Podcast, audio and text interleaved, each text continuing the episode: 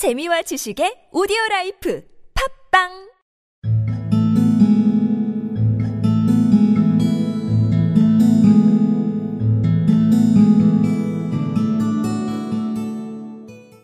There was nothing in the office but a couple of wooden chairs and a deal table, behind which sat a small man with a head that was even redder than mine.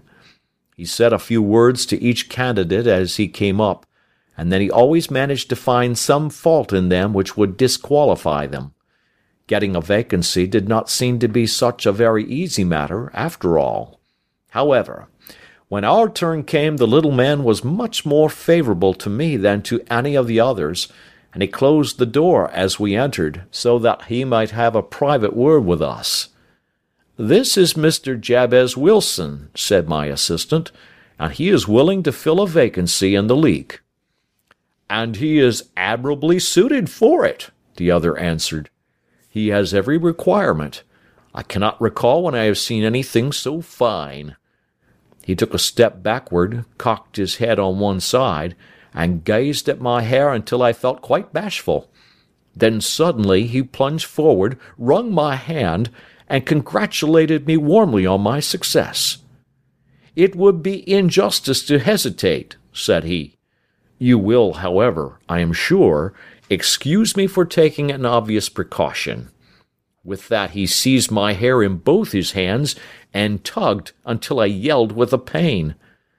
There is water in your eyes, said he as he released me. I perceive that all is as it should be. But we have to be careful, for we have twice been deceived by wigs and once by paint. I could tell you tales of cobbler's wax which would disgust you with human nature. He stepped over to the window and shouted through it at the top of his voice that the vacancy was filled. A groan of disappointment came up from below, and the folk all trooped away in different directions until there was not a red head to be seen except my own and that of the manager. My name, said he, is Mr. Duncan Ross, and I am myself one of the pensioners upon the fund left by our noble benefactor. Are you a married man, Mr. Wilson? Have you a family? I answered that I had not. His face fell immediately. Dear me, he said gravely, that is very serious indeed. I am sorry to hear you say that. The fund was, of course, for the propagation and spread of the redheads as well as for their maintenance. It is exceedingly unfortunate that you should be a bachelor.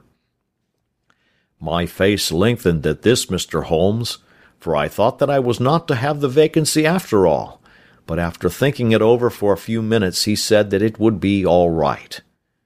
In the case of another, said he, the objection might be fatal, but we must stretch a point in favour of a man with such a head of hair as yours. When shall you be able to enter upon your new duties? Well, it is a little awkward, for I have a business already, said I. Oh, never mind about that, Mr. Wilson, said Vincent Spaulding. I should be able to look after that for you. What would be the hours? I asked. Ten to two. Now, a pawnbroker's business is mostly done of an evening, Mr. Holmes, especially Thursday and Friday evening, which is just before payday so it would suit me very well to earn a little in the mornings. Besides, I knew that my assistant was a good man, and that he would see to anything that turned up. That would suit me very well, said I. And the pay? Is four pounds a week. And the work? Is purely nominal. What do you call purely nominal?